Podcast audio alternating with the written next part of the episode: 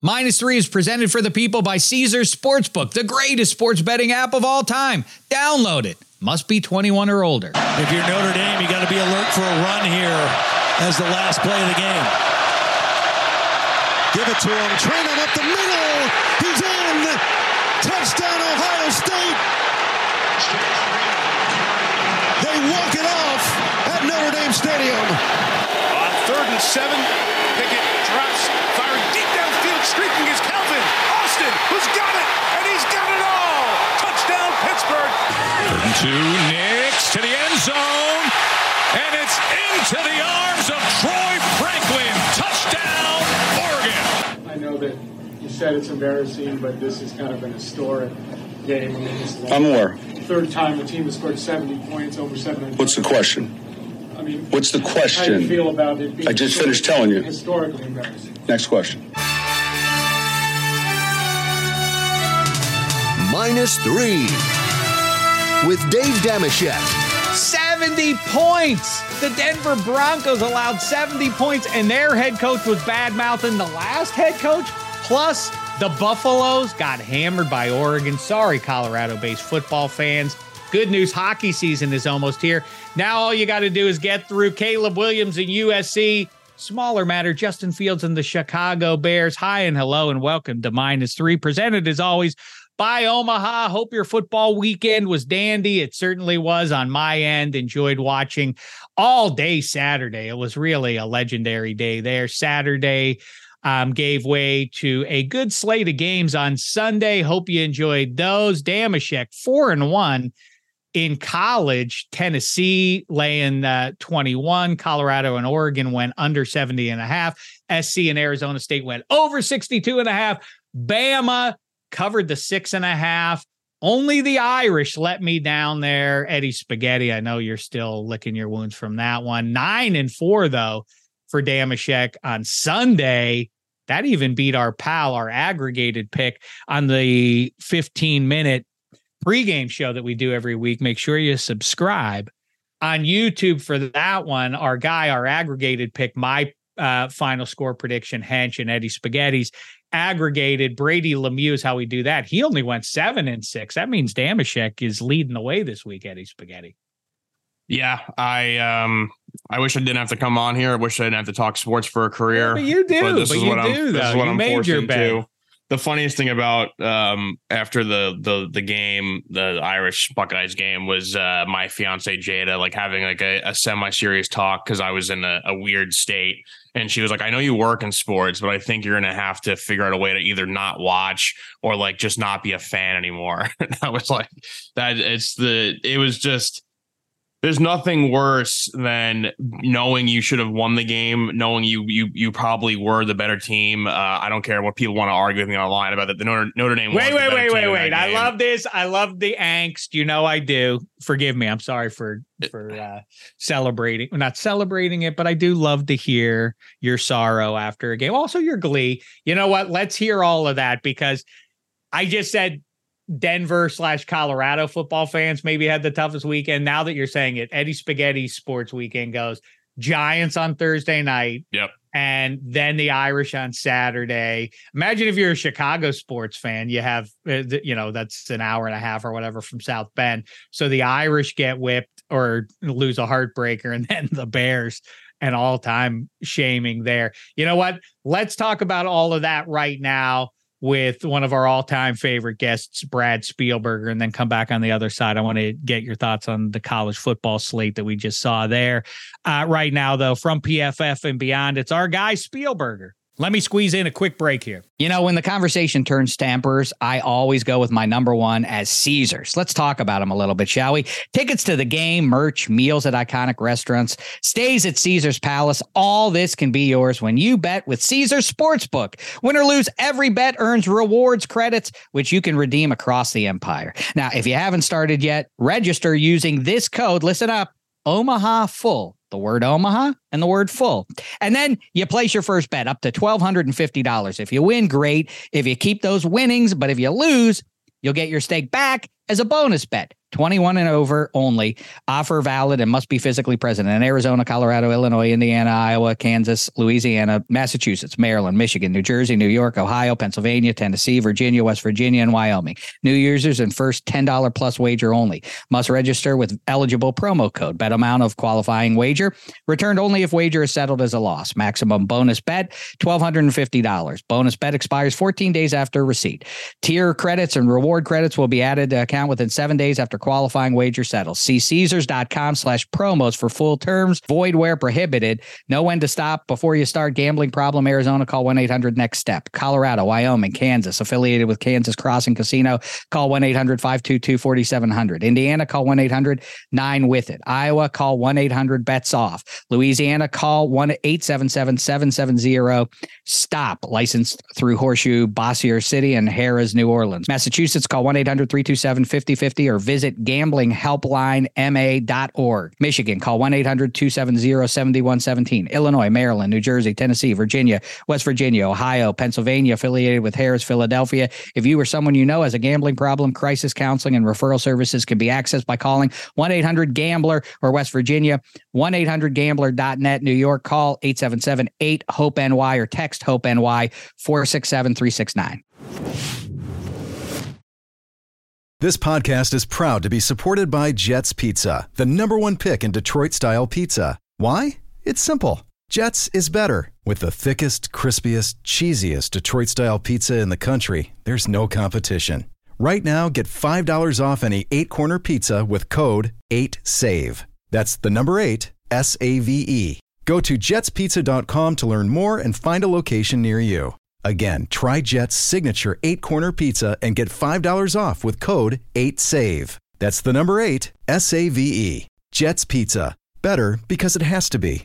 Hi, it's Mike Greenberg letting you know ESPN Bet is ready to take you through all the biggest sports moments this spring. The official sportsbook of ESPN has exclusive offers and markets from Scott Van Pelt, Stephen A. Smith, and me, plus many more. From the playoff intensity to finally getting out to the ballpark, there's no better time for sports fans. Sign up today. New users get a bet reset up to $1,000 in bonus bets if your first bet doesn't win. Download ESPN Bet today. What a play! Must be 21 plus and present in select states. Gambling problem? Call 1 800 Gambler. Terms and conditions apply. See app for details. All right, listen.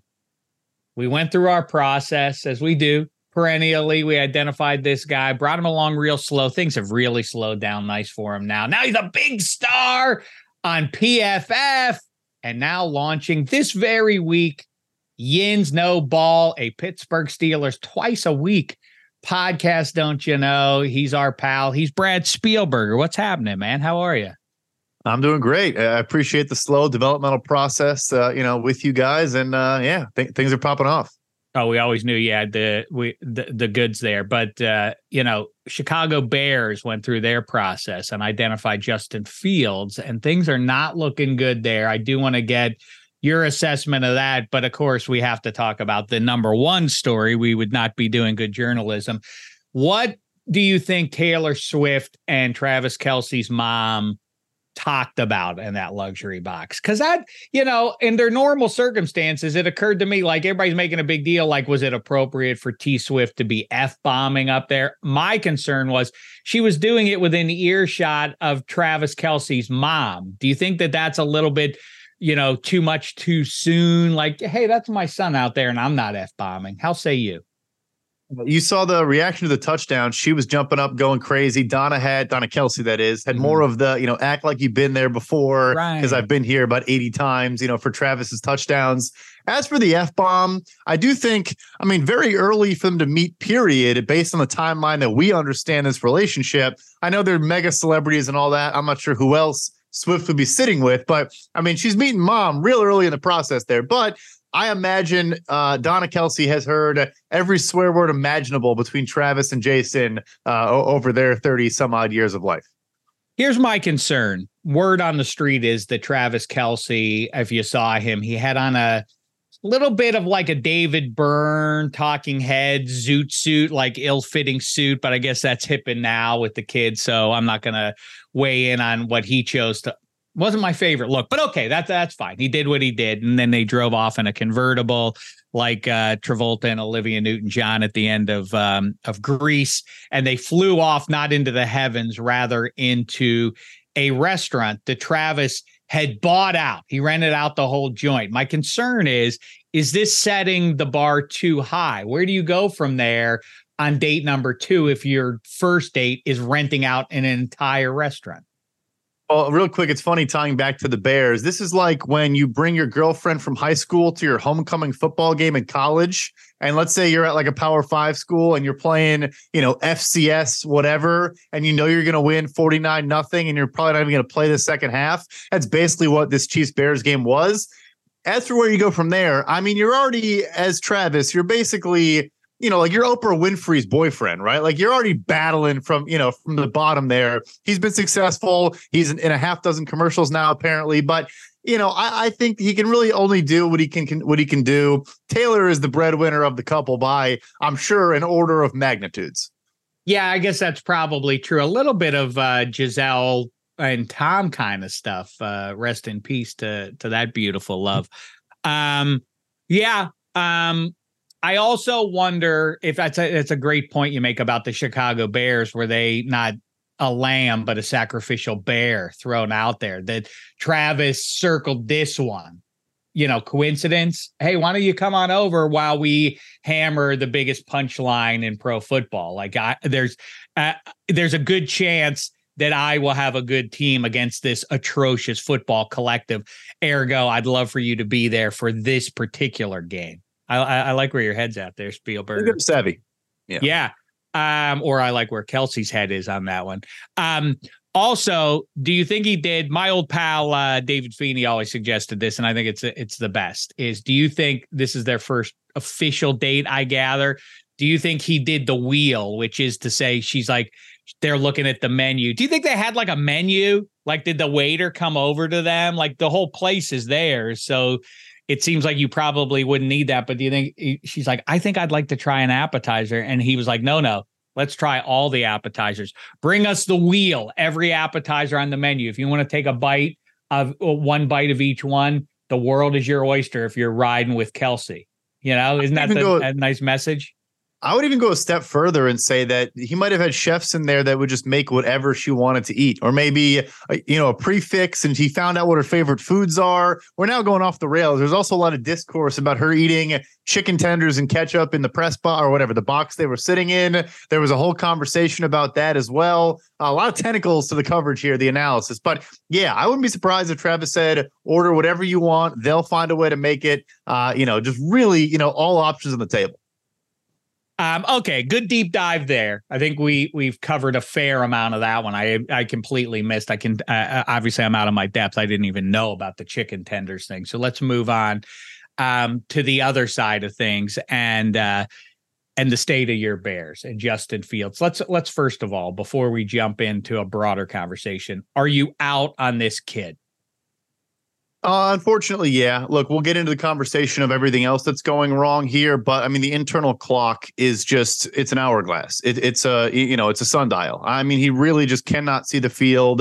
Um, you know, his lack of his lack of confidence and loss of confidence again is maybe not entirely his fault, but as much as we touted him as a prospect coming out, he fell to 11 for a reason and and, and a, a, trade up to 11 you know from chicago and there were a lot of you know analysts and scouts that said his processing is really not great he was playing with a bunch of first round picks wide receivers top 10 pick wide receivers um, and you still the entire time he's been good in Chicago, it's throwing to guys that are already open, which is just not how you play NFL quarterback. You throw to guys that are coming open, or you throw a guy open.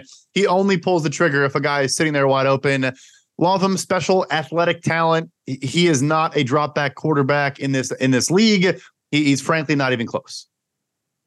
So, what would be your solution? Just, I mean, do you think I mean, you know, you're three games in. This is this is the the ugly place to to be if you're a professional. I, I'd love to be making millions of dollars doing anything, and I would be willing to trade my physical well-being for millions of dollars as football players do. But still, three games in, especially there was a little bit of glow optimism for the last six months, and it's obvious that this season is scuttled if you're on the Chicago Bears.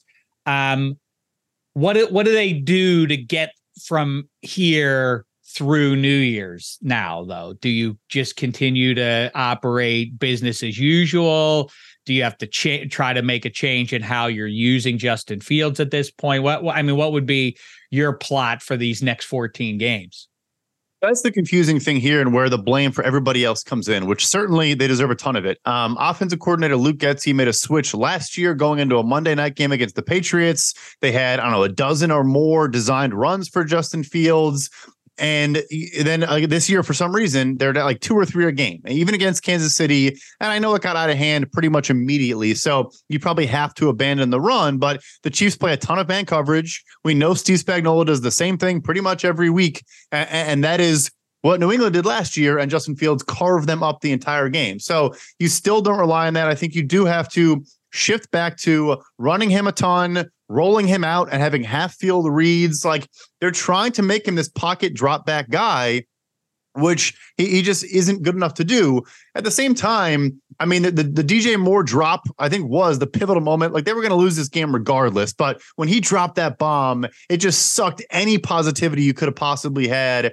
But yeah, do I bench him? No. Do I trade him? Uh, no. You just play to his strengths, play to his skill set, get healthy on the offensive line you know, get the receivers to play a bit better. But but those aren't excuses. That's just, you know, ways to improve. But yeah, and then you start scouting Caleb Williams, Drake Maye, JJ McCarthy, et cetera, et cetera. Well, I want to get to what those alternatives might be. Um, I, I do, you know, people have had this conversation, you know, since I've been following that coordinators that the desire to do what they want to do, what they think will work in terms of X's and O's, 11 on 11 versus the specific skill set. And it's it's pretty transparent to me that a guy like oh the, the, the paradox is and I've had this conversation with X and O experts a, a, a ton about like the paradox of there are only a small handful of guys that don't need play action to thrive consistently. And so you watch Sunday Night Football, as a, for instance, and Kenny Pickett looks a little bit better when they're not coincidentally moving him around. They're moving the pot, they're moving uh, the line with him. They're giving him those gentle rolls. What Luke Getsy was a hot ticket item this offseason as a as a guy who was really a difference maker as an offensive coordinator. What what do you suppose um, how they're getting lost with using Justin Fields appropriately, which is, as you say, is running him around some. Yeah, it's interesting. Uh, they might try to blame. I mean, look, they're down four starters on the offensive line. The one starter they do have is a rookie right tackle, uh, you know, in Darnell Wright, who I think has looked pretty solid. So they could probably argue. I mean, week one, when he did roll out, the Packers sacked him. I think both times they ran a designed rollout. Uh, Lucas Van Ness had one. I think Rashan Gary or Kingsley Enagbare got him on the other. So no matter what they've done, it's failed. But I still think you just have to move the pocket, like you said, play action, um, and maybe more under center. Period, because there's been a lot of shotgun. We have seen an increase there, but I mean, look, the personnel still is a problem. It's the worst roster talent wise in the NFL still, but. I, I do just think Getsy has not designed the correct offense, abandoned things that worked last year, um, and I'm not particularly sure why. Um, let's do something win play show. We like to do it on extra points, the podcast win play show, ranking all manner of things. And I like to celebrate the best of the best, best position groups by team in sports history. Let's do the other side of it here. Where do Chicago Bears quarterbacks as a group? And I am including Mike Phipps and Vince Evans and Bobby Douglas and, you know, Steve Fuller and I mean, you know the list. You know, you know who's on the list there. Uh, Jay Cutler, probably the high water mark in the Super Bowl era. I mean, the best quarterback that the Chicago Bears have had in 58 years of Super Bowl era ball is Jay Cutler. I don't know what else I need to say about that. You have Philadelphia Flyers goaltending. You have uh, LA Clippers centers. You have everybody on the Washington General. So that, that that whole team stinks. But what do you think is the worst position group in sports, can we make a case that it is indeed Chicago Bears quarterbacks? Here, I'll give you two stats that make it, uh, I think, a slam dunk case. There is one franchise in the NFL that has never had a 4,000 yard passer. That is the Chicago Bears. There is one franchise that has never had a quarterback throw 30 touchdown passes. That is the Chicago Bears. Uh, that's it. It's the Bears. It's not even close. well, I'm, I'm I'm thinking it through here. I've got to throw in Pittsburgh Pirates starting pitchers, but the, but this is before they leave to go and throw high right. leverage um, October ball. I'm talking about when they're still on the Pirates. Those guys stink. Um, Flyers goalies, um, Dodgers relief pitchers. They deserve a shout out. Tom Niedenfuer specifically. That was before you walked the planet Earth, uh, Spielberger. What about Bears? I think I think the Thunderdome of single worst position group for one team in the last half century is Chicago Bears quarterbacks or Cleveland Browns quarterbacks. Decide that one. Go ahead. Yeah, and it's tough that I'm, you know, going to give a big nod to Mr. Watson as the reason why they and he hasn't even played well yet. He did to his Wait a second, wait a second. Go ahead before you speak now. You understand, I get they're 2 and 1. I get they've allowed one touchdown all season so far the defense has. But you're going to say that the reason why the Bears QB in is worse than the Browns QB in the Super Bowl era is Deshaun Watson? Yeah, he should have probably should have been a Bear. Probably a good thing he wasn't. Uh, probably should have been drafted by Chicago in 2017. But uh, yeah, I mean, look, he he's been pretty bad in Cleveland. He was good. Was 27 to 33 for 280, I think, and two touchdowns. He did have one of the more inexplicable plays I've ever seen in my entire life in that game, where he threw the ball backwards about 20 yards. I don't know what he was trying to accomplish there, but um, yeah, as sad as it is, as crazy as that sounds, he might be the uh, the pendulum swing, the difference maker uh, between the Brownies and the Bears. I mean they've shared a lot of names too. I mean, don't get me wrong. Like that that list has a lot of you know Eskimo brothers on it uh, of bad quarterbacks and backups and McCowns and and all the good stuff. Mm-hmm. No, not the good stuff. The bad stuff. Correct. Um, correct. okay. Let's now try to figure out. You just mentioned, uh, you know, we're we're we're talking some Deshaun questionable trade there. I think that's really what it comes down to is philosophically, the Browns, the the Bears at least have have an easier exit plan with Justin Fields than what the Browns do. The teams that can salvage their season or improve their situation with some free agents that are floating out there right now. Again, you know, 10 years ago there just were not very many trades in pro football. Herschel Walker is the one that always comes to mind like in season can really swing um, the fortunes of a team. Who's out there right now like Bakhtiari is is that a reasonable name that we could see on the move here that might help a team that's uh, that's in need of a difference making tackle or is he washed up let's start with him yeah he just doesn't play enough i don't think any team is taking that risk he, did have his contract redone so it'd be cheap for the acquiring team but no yeah he, he's a packer for life and uh, that knee he has is, is held together with you know bubble gum and prayers at this point okay Josh Jacobs, it's obviously not working there in Vegas for him this season. And you know, you see the big in you, you see big name guys getting hurt at running back. Doesn't it make sense for somebody to be making some calls on Jacobs? Yeah, I can see that one at the deadline. You know, if you're a team that that uh, you know wants to improve there, can convince the Raiders, you are allowed to retain salary. You know, with a uh, franchise tag. They could rework the deal there to, you know, like we've seen in recent years, like Von Miller a couple years ago going from Denver to the Rams, where they make the player cheaper for the acquiring team. They could do that with Jacobs. Yeah, uh, that would make sense. As we get into to these names here, I'm going to throw you a handful of names here um, in the next couple of minutes. The bottom line is the recurring thing I've learned from talking to you is that you think like oh, but the contract is too heavy and that team's up against the cap. Almost every single time, if a team wants a player, they can make it happen. Is that fair? I mean, there are very few, very few examples that you can say, like, yeah, they just couldn't make the math work. Is that fair enough? Oh, it is. But the, the key is it takes two to tango there, where if you're going to ask what I just said, where you ask a team, hey, can you retain salary to help our salary cap? You then in turn give a higher draft pick. So are you willing to pay more in draft pick compensation to save that cash? Is the question. If you're willing to do that, though, yeah, you can pretty much pull off, you know, whatever you want. Aaron Rodgers rips his Achilles, and within three minutes, I uh, direct message Brad Spielberger my Sherpa on these things and say, can't they go and uh, talk with the Rams and try and get Matthew Stafford? You said no. The Rams, having just paid out 26 million to Stafford, are not going to be willing to do that. Right? Still. I also think they just look better than we expected, right? I mean, you know, rookie guard Steve Avila is a legit player already. Uh, their tackles are healthy, playing better. Puka Nacua, you know, the the emerging, uh, you know, superstar apparently in the NFL. You know, so once you get Cooper Kupp back, and you know, maybe the defense grows a little bit, I think they feel as though they're like a frisky wild card type team, which may not be true. Um, but I think it's also that factoring in as well, not just you know, not wanting to move on from Stafford, it's also they probably think they can contend for, you know, a seven seed in the NFC. I, you know, I kind of get where they are right now, uh, the Rams, and why they would be feeling that way. What about Ryan Tannehill? I said to you six months ago, why don't the Niners, instead of messing with Sam Darnold and waiting to see what's going to be with Brock Purdy, obviously Purdy's uh, elbows in, in in a better state than what I expected it to be either way, Ryan Tannehill feels like a viable starter to me. Obviously, a playoff guy um, in years past. Uh, is he an option for Nashville to part ways with? And is he attractive to, do you think, any would be contenders out there?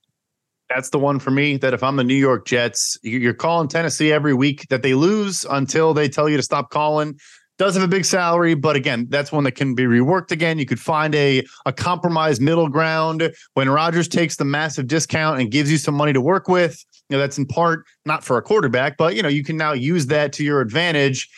The offensive line in New York is a disaster, but you know, it, it's a disaster for Tannehill in Tennessee and has been for a couple of years as well. And the weapons in New York are as good or, or better than the weapons he's had since they traded away AJ Brown. So that's the one for me that if I'm the Jets, if I'm serious about trying to contend this year, I'm calling Tennessee because I don't think Zach Wilson. Here's a fun game for you. I don't think Zach Wilson's a top 100 quarterback in in, in the world. I don't. Well, I, I, I love that, but you know, here's my devil's damashek for you on that. What would the Jets' record be right now if Aaron Rodgers hadn't gotten hurt? Probably at least two and one. Well, they, who they lose to? They played Dallas, right? So yeah, they oh they killed the Patriots with Aaron Rodgers. They obviously beat the Bills without him. And you know, week two would have been a toss up. Dallas defense is pretty gnarly. But yeah, either two and one or three and oh. Uh, because Dak, you know, on that offense, actually Dak was okay yesterday. McCarthy was McCarthying as he's known to do. Um, but yeah, could it could be three and oh. Worst case, two and one. Okay, you're one and two though. Okay, you have 14 games remaining. Nothing is settled at this point. But is it worth it if you're the Jets to still be chasing this. I I I mean, obviously you're not going to wave the white flag at this point, but you know, Kirk Cousins is that a possibility? I think uh, how many games Minnesota keeps losing makes it a bit interesting. You know, they have no backup plan. I like Tennessee more because you have Levis, you have Malik Willis. I mean, Minnesota, ha- you know, they, they have Jordan Ta'amu, they signed out of the XFL. They have Jaren Hall, the BYU guy from this year's draft class. But like you do owe your fans at least playing a guy who is like an NFL caliber quarterback, which those guys probably aren't even in that conversation, you know, or a rookie like a Levis or, you know, a Willis. So that gives me pause. But if they're like 0 and 5, 0 and 6, you know, he's he's not going to get tagged. They're not going to extend him. They need draft capital to go get a new quarterback, keep Justin Jefferson happy, yada, yada, yada. It makes sense for all of those reasons. The one, the one downside is like, who do you start uh, under center? Is it one of those things like I'm just going to ask you a percentage on Tannehill, likelihood of him moving and Kirk Cousins? Is it about the state of the overall team? And if the Vikings get into such a, a dark spot that Danielle Hunter would also be then on the trade block, is that does that math kind of work for you? That if they're willing to move on from Cousins, obviously Hunter and and clear out as much cap space for 24 as possible. Hunter is the name that I think is like should be the top of a hypothetical trade deadline targets. I think Hunter should be near the top. To where? List. Let me guess. Baltimore Ravens. They could certainly use them. Yeah, they could use some edge help. Uh, yeah, that that works. That, by the way, I that's where I started to dip in on the Lamar Jackson experiment, which is this this Monken offense, which didn't look great. Um, my my continuing concern is the lack of a pass rush there in Baltimore. Great stuff from Hamilton, setting the defensive back sack record in a single game and all of that. But it also does kind of indicate that they're having to do some wild stuff to make up for the lack of a traditional pass rush. Is that uh, of a would be contender in the AFC? That is the one outside of QB. That to me is like, man, the Ravens are are kind of light in terms of pass rush, pass defense specifically. Yeah, that was my biggest concern. I mean, I did think there'd be more growing pains with Monken. I know they didn't look good this week against Indianapolis, but I mean, you're down your two best offensive linemen. Like, I think you, you dive in the tape a little bit. They, they need to add a running back that can at least give them three yards in a cloud of dust. Uh, they're not even getting that right now. So, uh, but yes, their defensive line Odafe Oweh, the you know the, the former first rounder, looks pretty good, but they have no like difference maker. You add in a hunter, and then the rest of the guys they do have, and kind of had that knockdown effect. I think it makes a huge difference for that defense. Uh, but yeah, it's it's a concern for me, no question. Right. I, I mean, I keep coming back to the Ravens as a team that feels like they they are a candidate for a number of pieces. Like I say, for an edge rusher, one, but two, are you surprised that? They haven't made a stronger play yet, at least outwardly, to get Jonathan Taylor or short of that, Josh Jacobs. I mean, that they, they're the team that feels like there are guys out there. I'm, I, I'm, I guess I'm. Do you think that Kareem Hunt and the Ravens didn't happen because of the Ravens' history and Kareem Hunt's off the field history? That's my assumption on that. I'm with you on that one. Yep.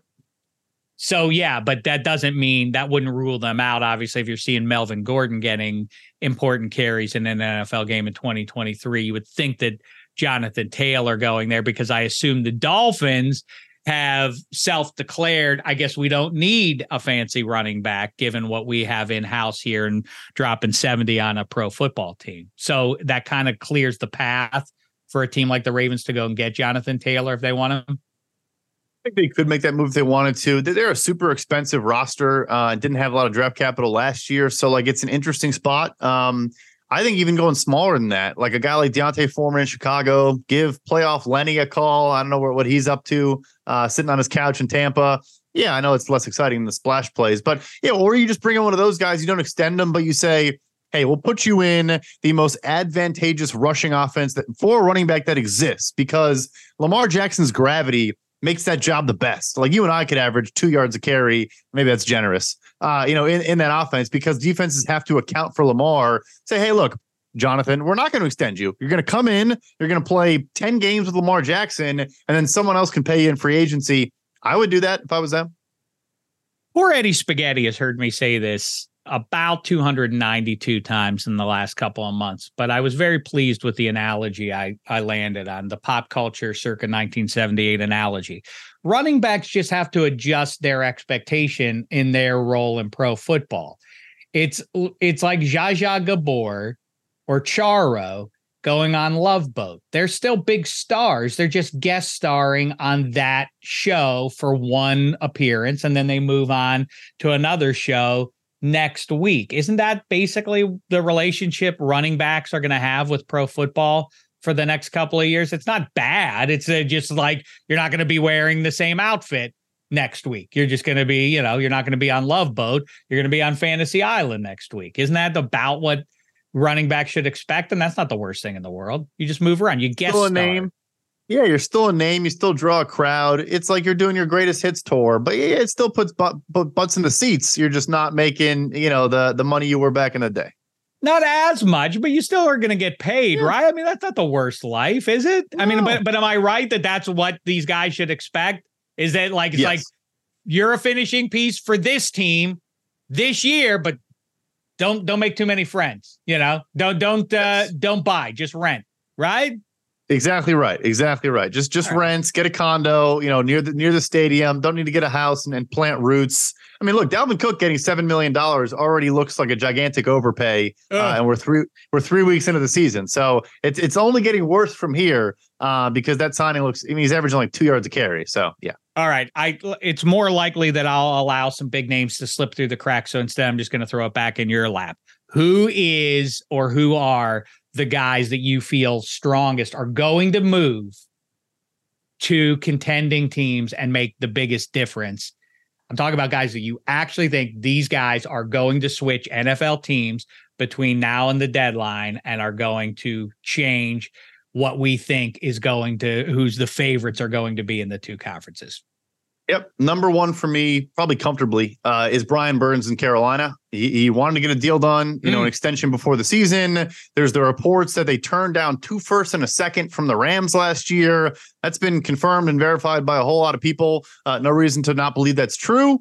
Uh, they're 0 3. They probably want to get some draft capital back that they gave up to go get uh, Bryce Young. And this year's draft, um, I, I, think also at a certain point, if they're you know one in five, whatever, he might say, "Hey, I'd like to go play somewhere else." So yeah, he's number one for me. I think he will get moved to the deadline. Uh, Danielle Hunter, we talked about is, as a very big option. Tell me where. Where? Go ahead. Let's let let's just do it. Say where Burns is going to land. So LA could call back again. Maybe they're still interested. And then you mentioned Baltimore. I mean, I think both of those guys like you know, outside linebacker type players. Hunter's kind of a hybrid, but but yeah, I like I, Baltimore or LA uh, would make a ton of sense for Brian Burns, and they might be, you know, just like we saw with Roquan Smith last year, they might be willing to extend him, you know, kind of quickly. Um, so yeah, I'll say one of those two for him. Oh, I should have a longer list here. I mean, Tannehill. Tannehill, it, I just feel like the Titans think they can win this division, and like Mike Vrabel just refuses to die. Um, but yeah, I'll do it. Let's say let's do it. Let's send Tannehill to the Jets in two weeks. We'll, we'll pull that off, uh, and we'll get the Levis show underway in Tennessee. I get that it's waving the white flag and announcing we know we're not going to the playoffs. But if you know the Vikes get to one and five, one and six, they ain't going to the playoffs. Do they trade Kirk Cousins, and where will he land? That one I'm going to say no, just because, like I said, I think you are trying to. They, first of all, they care about their fan, like their fans watching every Sunday. They love going 500. They're obsessed with going 500. They, also, in their defense, I mean, you have one score losses to the Chargers and, and, the Eagles like the last two weeks, right? Like they could be two and one, they could be three and zero oh right now. The Bucks game also could have swung in their direction. So it's classic regression from last year. They're now 0 3 in one score games after going 11 and 0 uh, last season. Who could have possibly seen that coming? All right, so I got the list here. So I think Burns is definitely the, the big ticket, and that'll be interesting. Um, Davante Adams, I don't see happening. It's a contract thing there. I'm sure he would love to leave, but but I just don't see it. Uh, Do you? Him, I thought like I outwardly maybe I'm naive. I just thought Davante Adams like I always my lifelong thing was to be a Raider, and with Derek Carr and things just keep uh, falling away. And he's like, "All right, I'm a pro. I'm going to stick it out here and keep putting up uh, ridiculous numbers on my way to the Hall of Fame." Maybe he should. I, yeah, I mean, I saw last night. He's like now, I think, second all time in in reception or in games with ten plus catches. Uh, like he's he can just you know hang out near his home, near his hometown in California, and just ride off into the sunset. But a big part of that was play, playing with his college quarterback in Derek Carr. And then Josh McDaniel said, I'm going to kick him out of town, bring in my guy, and then kick field goals with two minutes left down eight. So, you know, it, uh, his opinion may change. Uh, Davante Adams, that is. So, Let's see who else here. Throw out some other names. I'll tell you what what I think. Uh, Mike Evans. If the season slips, I could see it. I, he probably wants to be a Buccaneer for life, but I don't think they get a deal done. Off to a good start. Probably still has some value. Uh, and where it's not going to be someone flashy like Kansas City. Like I could see the Giants trying to get a big body receiver and just turn this offense around for Brian Daboll. Um, that makes a lot of sense to me. Yeah, let's go there. Let's go. It's Mike Evans to the Giants. Let's do it. Jonathan Taylor. Yeah, you know, I think, I think it could happen. I really do. Um, Two? I think, I uh, yeah. So the question is, where does he go? Hmm. Let's go Green Bay. They they called. They apparently were in on the conversation. I know they have Aaron Jones, but AJ Dillon, you know, looking like one of the slower fullbacks in the NFL so far through three weeks. Uh, let's go Green Bay. They call back. They want to get a running back. They want to protect. I'm Jordan surprised Love. by that. Yeah, I'm surprised yeah. by the AJ Dillon lack of uh, blow up. I was I was sure that that was was coming here. I don't know if it ever is going to happen there. Uh, Josh Jacobs, uh, last one. I don't see it. I, it's just tough with the yeah. So it's tough there. Like the reason I like Taylor a lot more is contractually, and I know I go to everything there, but you know, on a rookie deal, super cheap. You can tag him for a first time. You know, with Jacobs, it's a second tag at a higher number now. You know, or you pay him right away. Hasn't really looked all that good either, uh, frankly. So yeah, I think Taylor is the is the big name running back that might move. Um, last question, uh, hard right turn. Um, although I guess we're talking Josh Jacobs. What did you think of Josh McDaniels' decision uh, to uh, to kick the field goal and get it to a five point game? There, much has been made about it. People announce McDaniels literally has to be fired for blowing this decision. Where did you come down on that one? I I kind of get it. The only reason I disagree with McDaniels on it is because Davante Adams is uncoverable. It there it's as though they complicated matters for themselves. It was apparent that Adams in um you know making short throws when you have to make the two and a half yards, there was nothing the Steelers were going to do to keep the ball away from Davante Adams, and they could have just kept targeting him. Ergo, making the two point conversion wouldn't have been. But the assumption that well, you have to go for it on fourth and four because if you can, if you get it there, then you're down to. But you still have to make the two point conversion, which is not, you know, that's it, eh, it, eh, that's not a simple matter. I kind of got it when you know the Steelers are unlikely to throw, which then they kind of surprised you and made the first down on third by throwing it there. How say you, Spielberger? Yeah. So for me, first off, yeah, Levi Wallace and Patrick Peterson against Davante Adams is about as big of a mismatch that exists in the entire NFL. But right. um, here's the my bigger issue. So the first field goal they kicked with about I want to say three and a half minutes left, where they made it, but they had the penalty on to Marvin Leal, uh, you know, for whatever, like jumping on the, the center. I know if exactly go- what you're gonna say here, and I know you're right. Go ahead. Right. If if if you if you're planning, okay, we're gonna accept this penalty and continue driving right then you're done with the field goal, right? Because you know, yes, you've take- made it, you've announced that this drive is a touchdown or bust Correct. drive. That's exactly Correct. right. When you accept the 50, which obviously you're going to accept it. Yes. Right. Because then you take, I think it was another minute and a half, like it was two minutes and 20 seconds by the time they get down there. Yes, you have three timeouts. Yes, you know, the two point or the two minute, you know, whatever. Yes, uh, Matt Canada and the Pittsburgh Steelers offense is not the scariest, you know, by any means. But once you make that decision, you have to go for it. Uh, yeah, short of a sack or a penalty that moves you back into an implausible sure, sure. Uh, conversion situation. Yeah, that's I, I, that's exactly right. You accept the 15 yards, you move up there. Well, now you have to leave them down. Yeah, if you don't make it on fourth down, you leave them down there and take your chances. Um, Spielberger, you're the tops, man. Um, thanks for all the time as always. Hope things turn around for you with uh with your Chicago sports fandom. Not a good time to be a Chicago sports fan, man. But oh, great news and mazel tov to your misses. Well, we've really we've hailed you before as the smartest of our guests because you married someone smarter and more successful than you. She is a doctor who is going to be taking her residency to Pittsburgh, PA, Magee's Women Hospital, where one Dave Dameshek was born many moons ago. You're going to get to live on the banks of the three rivers, you lucky dog, you. I'm pumped. I'm super pumped. Yeah, I'm excited to move out there, be there soon. I'll be a Yinzer. I'll come on with your accent about like six months in, and we'll just go back and forth, and it'll be great. dude, you know how to talk like that there. You gotta know. You gotta learn like Mike Tomlin. Dude, dude, I don't know what Mike Tomlin's even doing out there, dude. Does he know what the you know, he knows it's the 21st century. You can't be punting all the time. You gotta go for it on fourth down. You know, like that. Do you know how to do that? I'm gonna no, I don't. I gotta work on it. Never even tried. I can do it in New York because my family's right New Yorkers. Now. Do it right now. Let's let's have oh. your first lesson. Ready, said, go. Say something in Pittsburghese. So uh, g- give me a give me a sense. Give me a sense.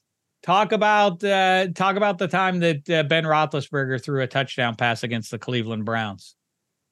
Oh, you saw Big Ben drop back for now. Nah, I, I got I got to work Dave on it. Roethlisberger, no. Dave Roethlisberger, they are the Browns.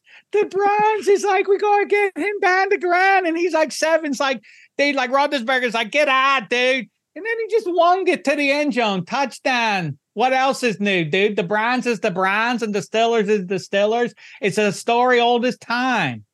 Don't you see? Next time I come on, I promise. Next okay, time I come on, I'll have worked on it. I'll have, I'll have really in the mirror, kind of really just visualize it, and we'll, we'll go back and forth. I promise.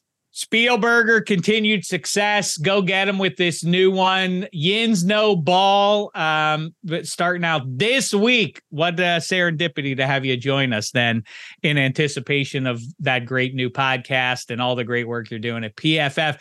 Take it and tell your people at PFF to take it easy on the Pittsburgh people already. TJ Watt is just as good as Myles Garrett, nay, even better. I don't care what pass pass rush win rate says. Bunch of nerds. But I know, right? Just watch the game. You know, just watch Bunch the game, read the box scores. Bunch of nerds. Dude, that's saying Monson don't know nothing about what's he know about the uh, uh, about the gridiron, dude. You go back and play soccer, dude. That's what he's all about, right? I don't know. Yeah, Anyway, drinking Guinness and playing soccer. What does he know? He don't know nothing. All right, thanks, Spielberger. You're the best. Thank you. And now a quick break.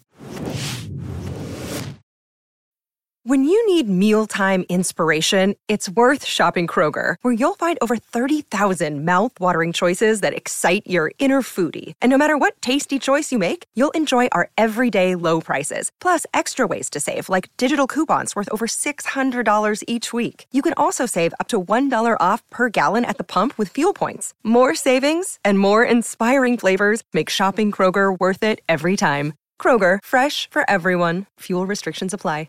Another day is here, and you're ready for it. What to wear? Check. Breakfast, lunch, and dinner? Check.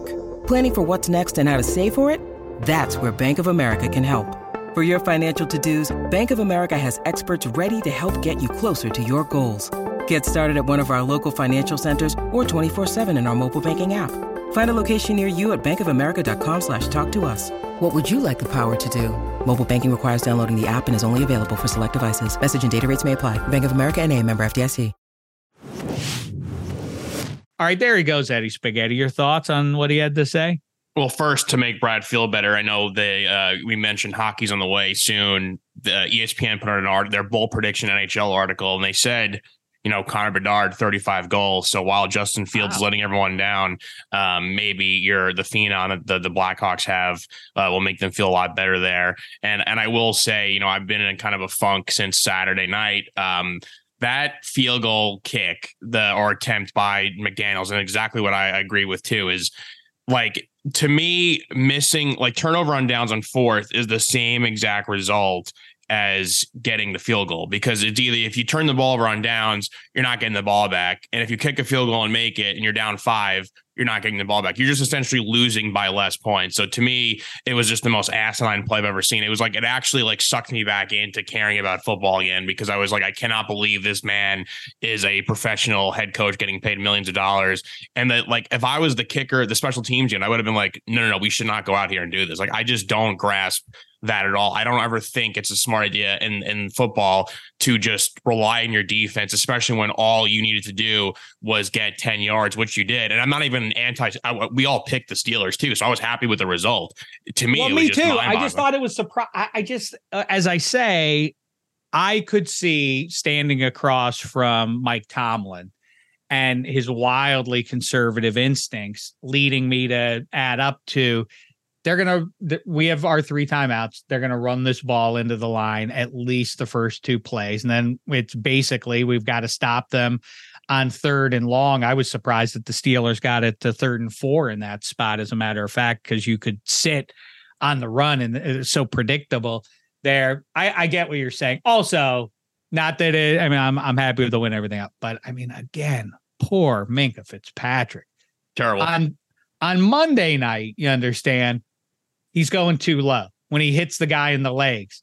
Then he runs in an upright position. He runs into another grown man too high, too high. That what I mean, what if you're Minkah Fitzpatrick? What are you supposed to do?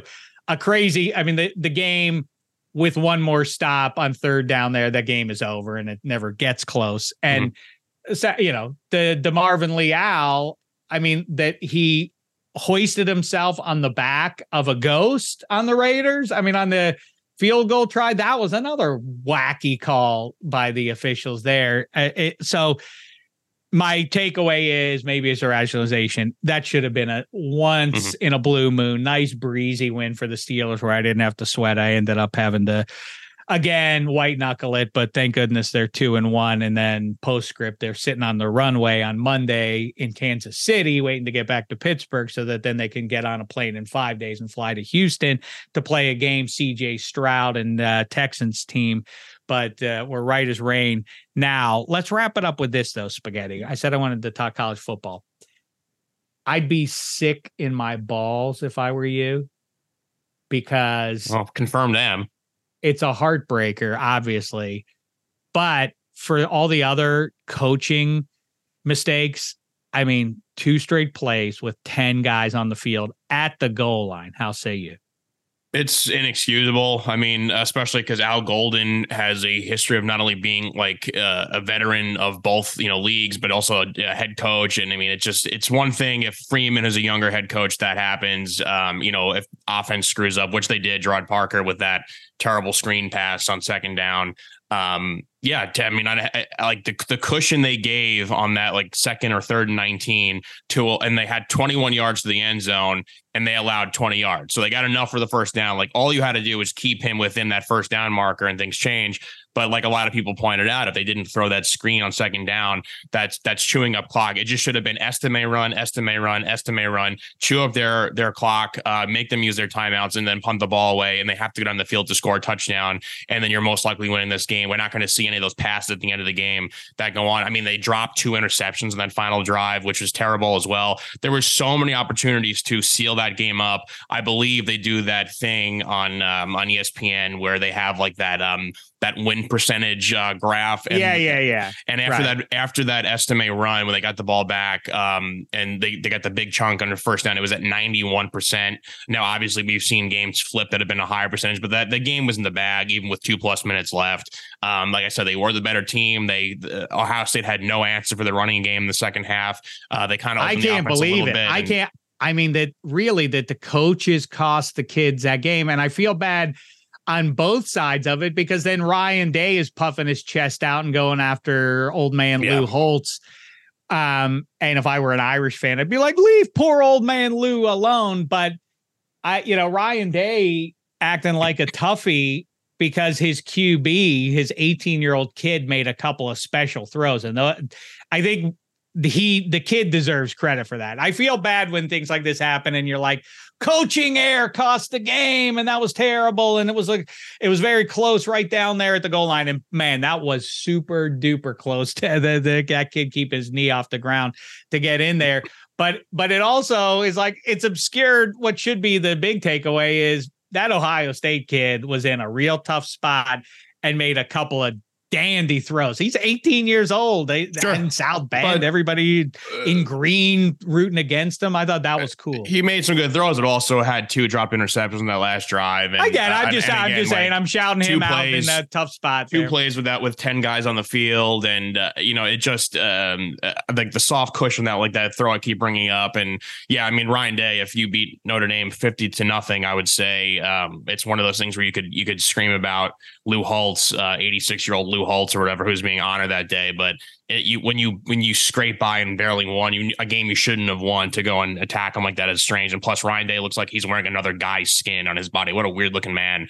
Um, he, so is it uh, dyed hair? I is have that, no idea. Does he dye his beard? it's like is yeah, that why he looks that way? It's like he changes skin. So I, I don't care. I mean, look, I, huh. I felt good about that game. I um, Notre Dame proved they can hang with the big boys this year. And a down year for Ohio State. Marvin Harris, I know he got banged up, was a non-factor in that game too. So so many things went right. The game plan was right, but they just did not execute. Um, you know, with, with you know a few minutes left in that game, and it's one of the worst losses. And I'm just so defeated. I'm so deflated. And I know, as Andy Staples said a week or two ago, um, that even with a loss, it doesn't really matter necessarily because as well, long as Notre Dame beat them now, as long now as Notre Dame sweeps all those other, other teams, the Duke matchup's huge on the road, Clemson on the road, and they had a you know a tough game versus Florida State, and then obviously the big one versus USC. I mean, did I think Notre Dame would go undefeated this year? Probably not, but um, it, it just um, you just want to win one that you should have won. It's like this is the ah. one year things did not have to go right in every facet to win. They and they messed up a lot of things, but they were still they still played well enough to win, and it just it just stinks to lose this one because I it felt like it was in the bag. I was about to celebrate. It would have been one of the better wins of my life and um i just i don't know why i still I literally have, would have been too. I don't know I why I, I, don't know why I, root, I don't i just hate sports. I hate this like this darkness in me that i have to root for sports. Uh a week ago i was having fun in austin listening to music eating good food and yet i decided to work in this and have to watch this and have a fandom i can't shake and it just it stinks and i want to give it up but it is what it is. Well, since you hate USC, maybe Oregon will embarrass them by keeping the game close. All of a sudden, I feel like Caleb Williams and Lincoln Riley have the have a world of pressure on them mm. to to not just win, but they have to house Pac-12 Colorado, or the else they Pac-12 is so good. The Pac-12 is so good. Oregon is so good. Washington's so good. Well, whatever's left of the Pac-12, and yeah, I mean, I even that UCLA Utah game was tough. There, and Utah's in the top ten now. Um, and yeah, I mean, that's just that's a real. You said it last week too with Andy. Is it the best year ever? And it's like that. Those are some legitimate title contender teams. What a sad thing. All right, listen, we've said it all. We'll be back though to say some more on Thursday. Excited, by the way, for Kevin Hench and all our writer pals that the strike appears to be resolved. So Kevin Hench will work around his gigantic schedule and squeeze in some of his sports odds for you. Also, of course, we will be delivering the minus three 15 minute NFL pregame show for you. Obviously, we'll have that for you on Friday. We appreciate everybody checking that out on Twitter and YouTube. We appreciate you subscribing to Extra Points on YouTube, consuming all the content uh, out there. Waiver wired with Spaghetti and Jen Piacenti three times a week. He got trendy. Extra Points with me and Sarah Tiana and Martin Weiss is our guest this week. Coming at you on Wednesday. There's Covered in Glory. There's Lemon Pepper Parlay. Oh, so much to consume. Uh, make sure you're checking it all out. And uh, until Thursday, thanks so much, sports fans. It's been a thin slice of heaven.